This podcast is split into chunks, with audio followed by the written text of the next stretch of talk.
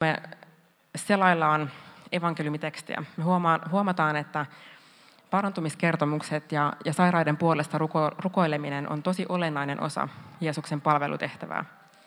Ja itse asiassa ei pelkästään evankeliumeissa, vaan ää, ajatus siitä, että Jumala on parantaja, ää, kulkee myös läpi jo vanhan testamentin.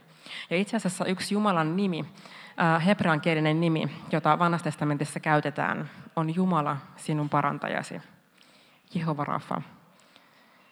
Joten tämä ei ole millään tavalla ajatus, jonka vasta Jeesus tuo, ää, tuo niin kuin näyttämölle, vaan, vaan niin kuin ymmärrys siitä, että Jumala on parantaja.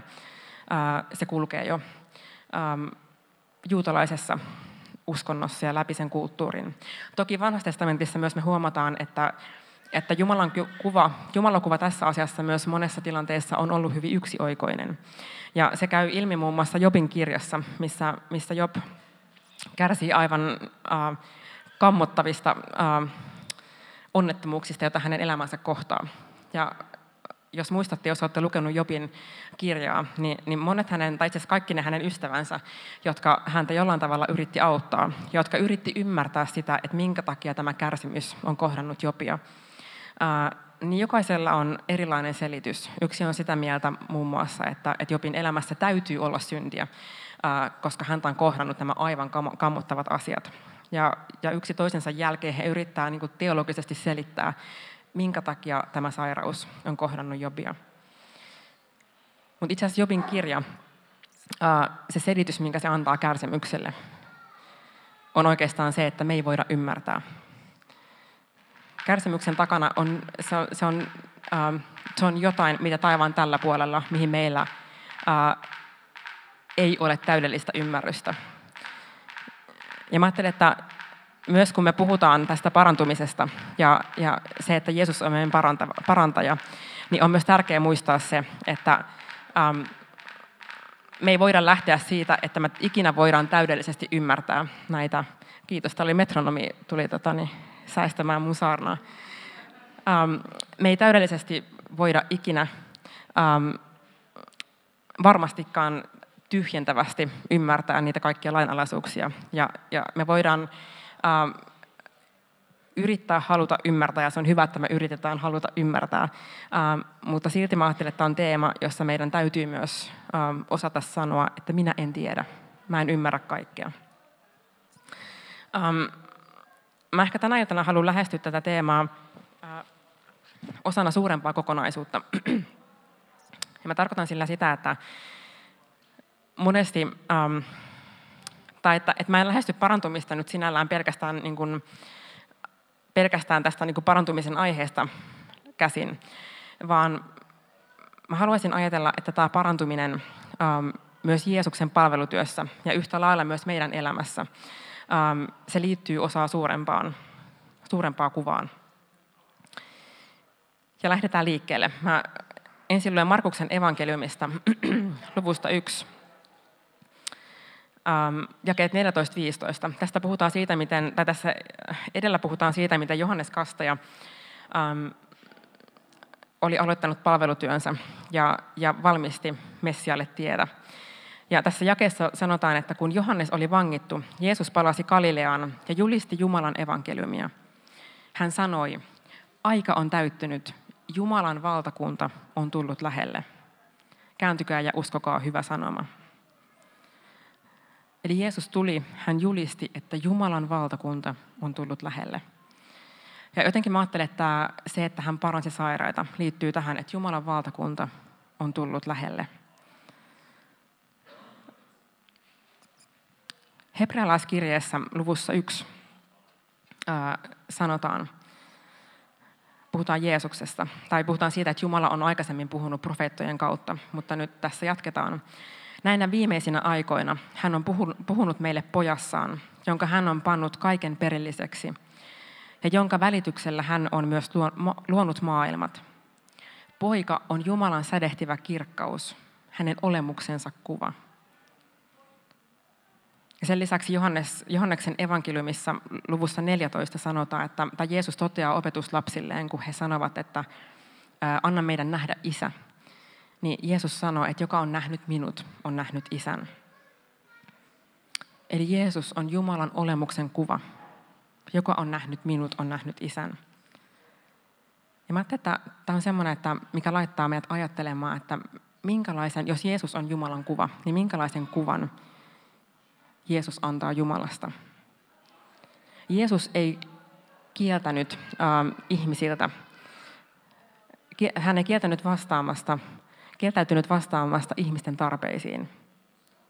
Hän ei todennut, että sairaalle, joka pyysi rukousta, että mä en rukoile sun puolesta.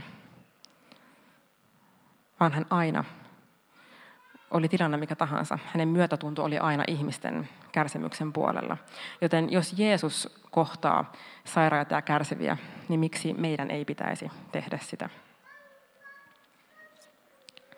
Mä olen joskus aikaisemmin ottanut esimerkin ähm, saarnassani yhdestä last, dokumentista lasten kodista, jonka mä joskus, äh, joskus aikoinaan näin. Ja haluan tehdä sen vielä uudestaan, koska se oli tosi puhutteleva ja se liittyy toivoon. Äh, mikä mä ajattelen, että myös oleellisesti liittyy tähän parantamisen teemaan ja sitä, että minkälaisen kuvan Jeesus antaa ja välittää Jumalasta. Se oli kaikin, se, siis tämä dokumentti kertoi äh, kiinalaisesta lastenkodista, jonne oli tuotu paljon tyttövauvoja, jotka oli hylätty tämän, tämän lapsipo, Kiinan lapsipolitiikan takia. Ja tota, resurssit, resurssit olivat ymmärrettävästi vähäiset. Siellä ei hirveästi herunut myötätuntua orvoille tyttölapsille ja myöskin hyvin, he olivat tosi brutaaleissa oloissa. Ja tota, itse asiassa, kun tutkijat meni, tai tämä dokumenttiryhmä meni yhteen näistä lastenkodeista, niin tota, he havaitsivat, että ne orvot olivat olleet niin kuin vuosikausia sidottu sänkyynsä. Siellä saattoi olla pari-kolmevuotiaita lapsia, jotka ei ikinä olleet päässyt siitä omasta sängystään pois. Ja he eivät osanneet kävellä, he eivät osanneet käyttää käsiään. Ja kaikesta näki, että, että tosiaan ne olot, missä heillä oli, oli, oli aivan jotain käsittämätöntä. Mutta jotenkin kaikista kauheinta siinä dokumentissa oli se, että yksi toimittaja järkyttyneenä kertoi siitä, että kun he pääsi yhteen tämmöiseen huoneeseen, jossa oli lapset käsistään ja jaloistaan sidottuna sänkyyn, niin kun hän meni siihen huoneeseen, niin voisi ajatella, että kun lapset näkee ihmisen, joka tulee huoneeseen, niin he jotenkin reagoi siihen. Yksikään näistä lapsista ää, ei luonut katsettakaan tähän uuteen ihmiseen, joka tulee paikalle. He eivät ole koskaan saaneet myötätuntoa, ei läheisyyttä siinä määrin, että, että he ei enää odottaneet mitään. Kun tulee aikuinen paikalle, heidän odotuksensa on niin nollissa, että he eivät edes reagoi. He ei edes katso silmiin. Ja tämä puhutteli ihan tosi paljon. Mietin suhteessa meidän taivaalliseen isään. Onko joku meistä joskus paikalla, jossa me ei enää odoteta mitään? meidän sydämessä ei ole enää mitään ajatusta siitä, että Jumala näkee juuri mut ja Jumala voi tehdä tähän mun tilanteeseen, voi tulla auttamaan tavalla tai toisella juuri mun elämääni. Ja jotenkin, ähm, kun me puhutaan siitä, että Jeesus on meidän parantaja, niin mä ajattelen niin, että meillä ei ole oikeutta kenellekään luvata sitä, että juuri sä paranet, jos mä lupaan vaikka rukoilla jonkun ihmisen puolesta. Me ei, me ei pystytä luva, lupaamaan ähm, katteettomia lupauksia. Mutta mä ajattelen, että meitä kutsutaan aina rukoilemaan kärsivien puolesta. Ja se, joka sairastaa, on kärsivä. Se ei ole enää meidän kontolla, että, että vasta, niin miten, miten rukouksiin vastataan. Mutta mä ajattelen, että yhtä lailla kuin Jeesus ei koskaan kulkenut kärsivän ohi, niin ei pitäisi myöskään meidän. Ja musta kaunis osoitus tästä on Isä meidän rukouksessa. Miettikää, että siinä me rukoillaan joka kerta, tulkoon sinun valtakuntasi. Siitä huolimatta, että me edetään maailmassa, jossa valtakunta ei ole vielä täysin näkyvä niin Jeesus itse kehottaa meitä joka ikinen kerta rukoilemaan Isä meidän rukouksessa, että tulkoon sinun valtakuntasi. Ja mä ajattelen, että se liittyy jotenkin siihen toivoon. siihen, että vaikka me nähdään ympärillä toteutumattomia rukouksia, tai me nähdään ympärillä asioita, jotka eivät ole vielä Jumalan valtakunnan näköisiä. Siitä huolimatta Jeesus kehottaa meitä rukoilemaan, tulkoon sinun valtakuntasi.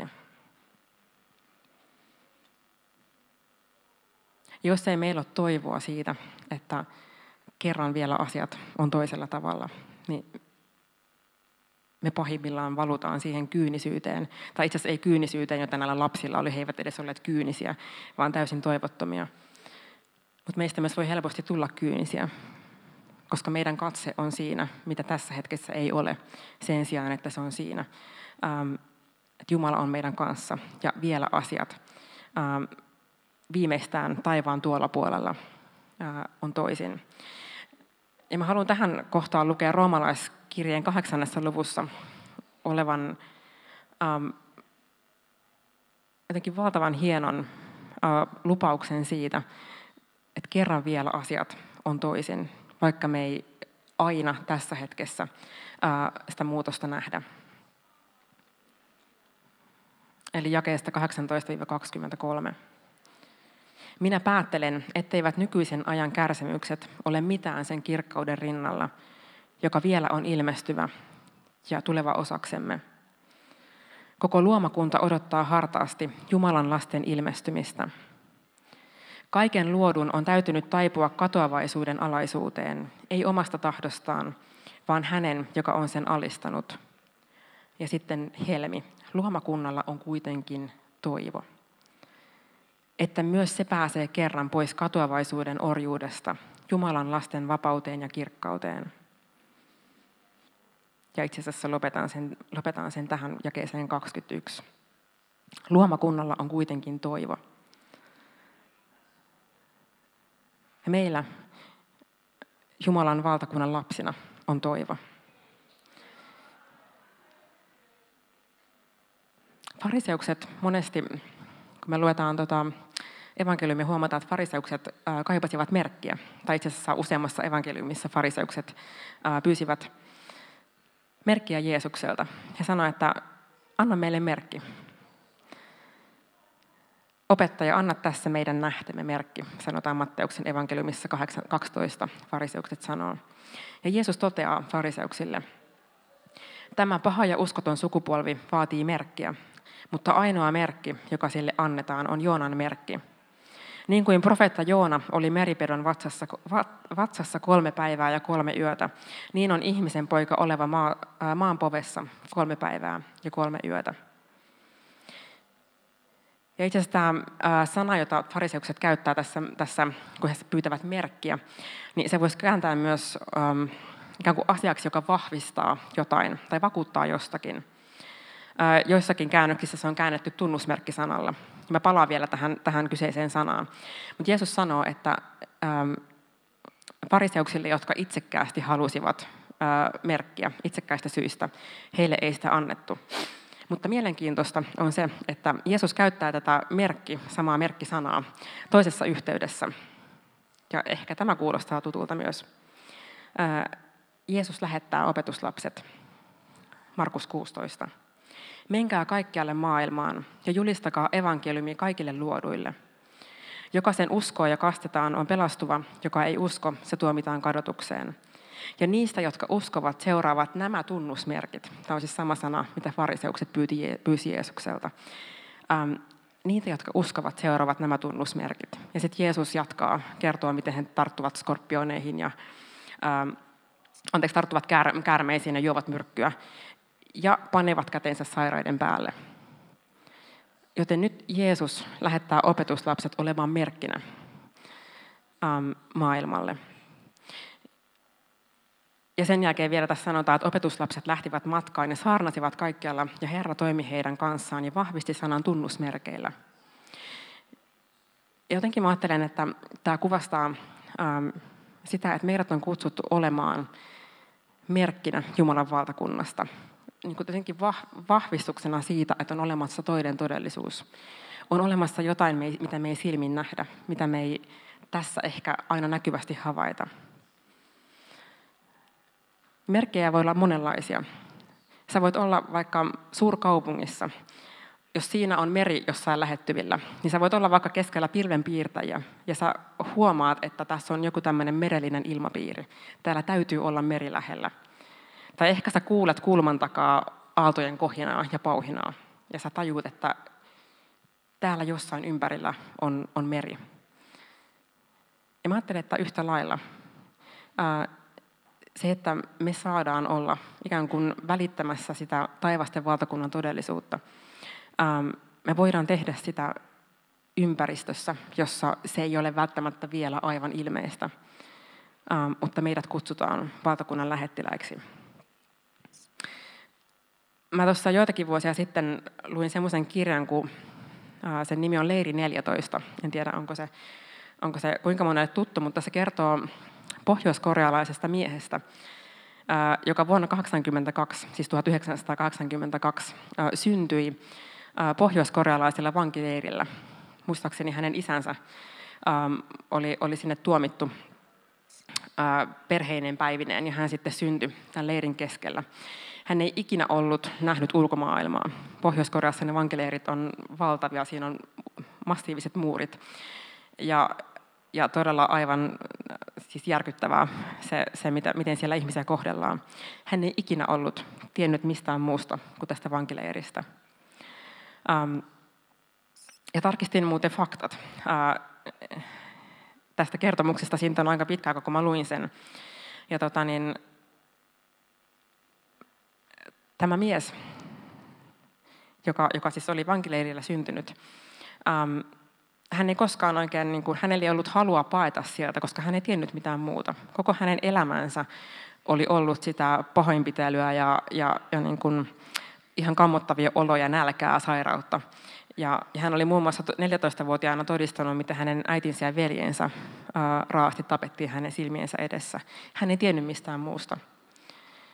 Mutta kuinka ollakaan hänen vanki ähm, selliinsä tuli toinen mies, joka oli, hän ei ollut syntynyt, tämä toinen mies ei ollut syntynyt vankileirillä, vaan hän oli nähnyt, mitä siellä muurien toisella puolella on. Ja tämä mies kertoi tälle, tälle koko elämänsä vankileirillä eläneelle miehelle lihasta. Hän kertoi siitä, että miltä maistuu liha, jota siis tämä mies ei ollut koskaan eläessään nähnyt siellä vankileirin kamalissa olosuhteissa. Ja se, että hän kuuli, että muurin toisella puolella on olemassa jotain, mikä on lihaa, niin se oli pieni välähdys hänelle siitä, että mitä jos tässä ei ole kaikki, mitä mä näen täällä vankileirillä. Ja tästä lähti prosessi sen miehen elämässä, joka päätyi siihen, että hän pakeni, pääsi pakenimaan ja on ilmeisesti ensimmäinen pohjoiskorealainen mies, joka on äh, syntynyt vankileirille ja päässyt sieltä pakenemaan pois. Mä ajattelin, että se oli hänelle merkki tämä liha, mistä hän kuuli, oli merkki jostakin toisesta ulottuvuudesta tai toisesta, ehkä pikemminkin toisesta todellisuudesta, joka muurien toisella puolella vallitsee. Jotain, mikä kertoi hänelle siitä, että tässä ei ole kaikki. Mä jotenkin mietin, että ehkä se, että me saadaan muistaa kärsiviä rukouksin ja saadaan rukoilla myös sairaiden puolesta, on jotenkin niin toivo ja luottamus siitä, että on olemassa toinen todellisuus, josta me ehkä nähdään tässä ajassa välähdyksiä. Ähm, nähdään semmoisia äh, merkkejä siellä täällä, että on olemassa jotain vielä enemmän. Ja meitä kutsutaan jotenkin toivomaan ja luottamaan ja uskomaan Jumalaan, joka on meitä suurempi.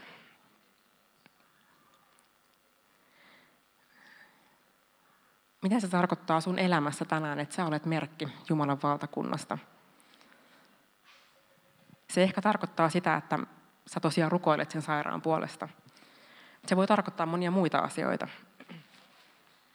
Se voi tarkoittaa myötätuntoa, jota sä annat ihmisille, joka kärsii.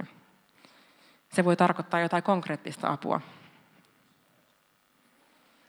Se voi ehkä jopa tarkoittaa sitä, että sä autat häntä lääkäriin myös lääketiede on armoitettu väline meille parantumiseen. Se tarkoittaa ehkä sitä, ähm, että sä tuot hänelle pienin elein sen toivovilkahduksen, siitä, että kaikki ei ole tässä. Mitä ikinä, ikinä se onkaan, niin mä uskon siihen, että meitä kutsutaan demonstroimaan Jumalan valtakuntaa ihan samalla tavalla niin kuin Jeesus teki. Miettikääpä Jeesuksen elämää ja hänen julistustaan. Iso osa hänen julistuksestaan on sitä, että hän joko ensin demonstroi Jumalan valtakuntaa ja sitten julisti sitä, tai päinvastoin, hän ensin julisti ja sitten demonstroi.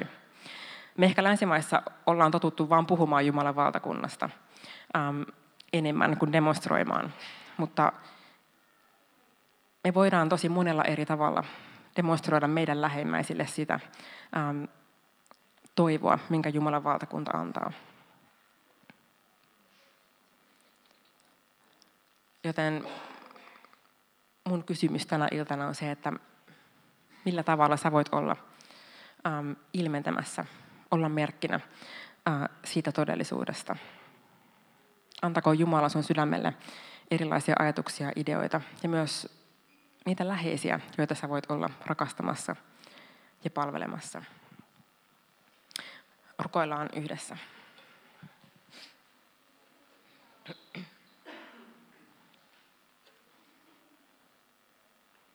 Kiitos Jeesus siitä, että sä et kulje kärsivän ohi. Kiitos siitä, että sä et totea lakonisesti, että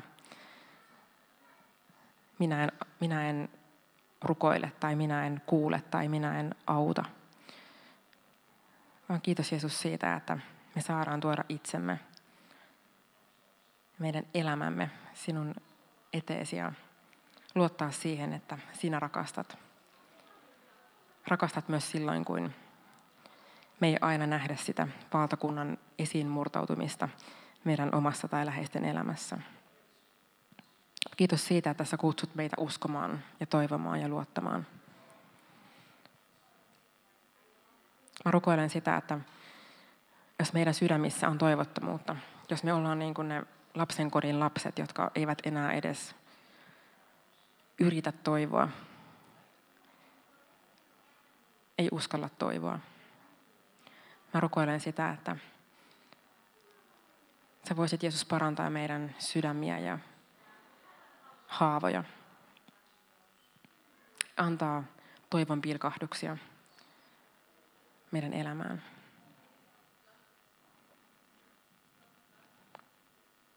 Ja kiitos Isä siitä, että me saadaan myös tässä hetkessä kantaa meidän taakat sinun eteesi. Ja tässä hetkessä myös yhdessä tunnustaa kaikki, mikä meitä painaa. Kaikki, kaikki missä me ollaan tehty väärin, missä synti on taakottanut tai missä me ollaan tehty huonoja valintoja meidän elämässä. Halutaan tässä hiljaisessa hetkessä nostaa meidän rukoukset, Isä, sinun eteesi.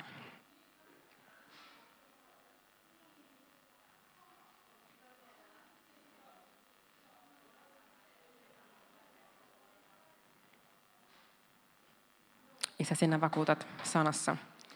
Herra on lähellä niitä, joilla on särkynyt sydän. Hän pelastaa ne, joilla on murtunut mieli. Kiitos siitä, että sinä olet kuullut meidän jokaisen rukoukset. Ja annat kaikki meidän syntimme anteeksi Jeesuksen Kristuksen sovitustyön tähden. Amen.